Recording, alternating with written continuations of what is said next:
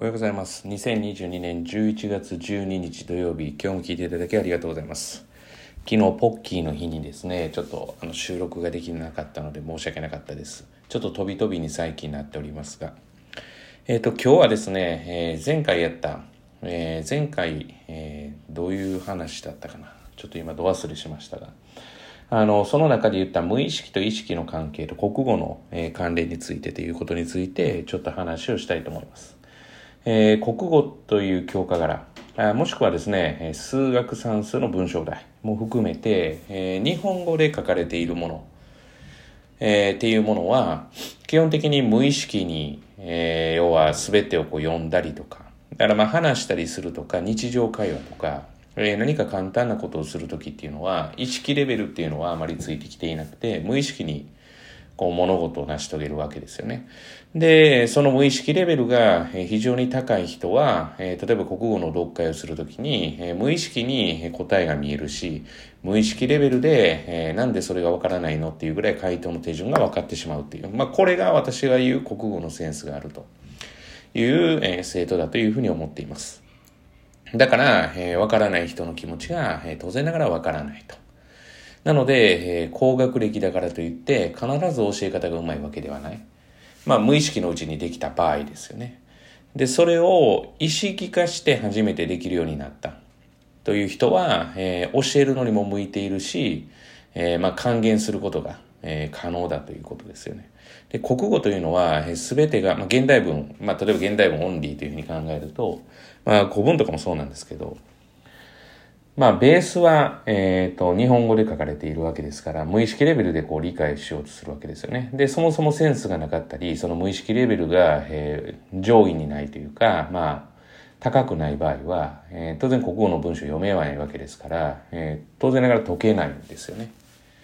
で、これを、え、解けるようにしようと思ったら、国語を意識化する必要があるんです。が、え、大事なことは、えー、無意識になるなりやすい教科なんですね。すべて日本語で書かれているので、普段やっている、えー、日本語を読み取ったりすることが無意識のうちにやることなので、だからそれを意識化させて、ポイントポイントを押さえれば、えー、実は国語はできるようになるんですが、え、センスがあるといった人も、たまにこけてしまうっていう可能性があるのは、無意識レベルがうまくいかなかった時なんですよね。だからこれを意識レベルに変えると、意識レベルにすると実はその悪くなる要素が減るんですよね。これこそ理系能の話で、だから実は国語できるようになるのは理系であると。あの、有名な東進のあの、林先生なんかもそもそも理系ですよね。で、現代も教えてるわけですよね。だから実、実際それの方が絶対分かりやすいんですよね。だから私が心がけてることはそこなんですね。だから私が文系レベルでかつ無意識のレベルがいかに低かったかっていうことは、えー、このポッドキャストでも話したことがあると思うんですけど、国語が壊滅的にできないわけですよね。まあ、本当に最初に、えーと、学生時代アルバイトしてて集団で難関難関の2番目ぐらいの国語を教えましょうってなった時にねもともと、え、塾の時に教えてもらってた先生大丈夫かというふうに言われるぐらい、えー、国語が大の苦手で無意識レベルのレベルが低い。えー、それを、えー、例えば、まあでもそれでもかなり時間かかりましたね。それに気づくまで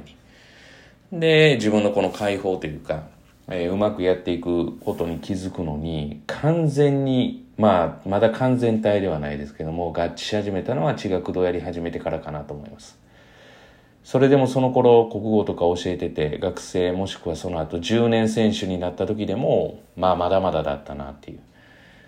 まあ例えば他の教科も含めてもまだまだだったなと思うんですけれども、国語が一番それかなというふうには思いますね。だからまあ教えを国語と言ってるのはそういうことで、この無意識レベル、当然無意識レベルを上げることをするっていうのも一つの方法なんですけれども、確実性が薄いというのがあるので、なかなか手を出せないというか、えー、時間がかけられない。まあ、それを楽しんでできるものが何か開発できたらいいんですけれども、まあまあ、えー、私も、それだったら意識レベルの方を上げる方がいいかなっていうことがあるので、まあそういうふうにやってると。まあ、もしかしたらその無意識レベルが上げられるようなものを、まあ作れたらいいんですけれどもね。だから読解力がなくなったっていうのに久しいですけれども、まあ、国語という教科を勉強して読解力をつけるわけで、読解力をつけてから国語の問題を解くっていうのは、まあ、実は私は反対だと思っているので、まあ、これも以前にも話したこともありますし、多分過去のブログ、最近全然全く更新していないブログにも話している内容かなと思います。ですから無意識と意識で言うと、まあ、意識の中のものを高めていく。で無意識のものがどちらかというと能力開発っていう方になるのかなっていう思いです。これは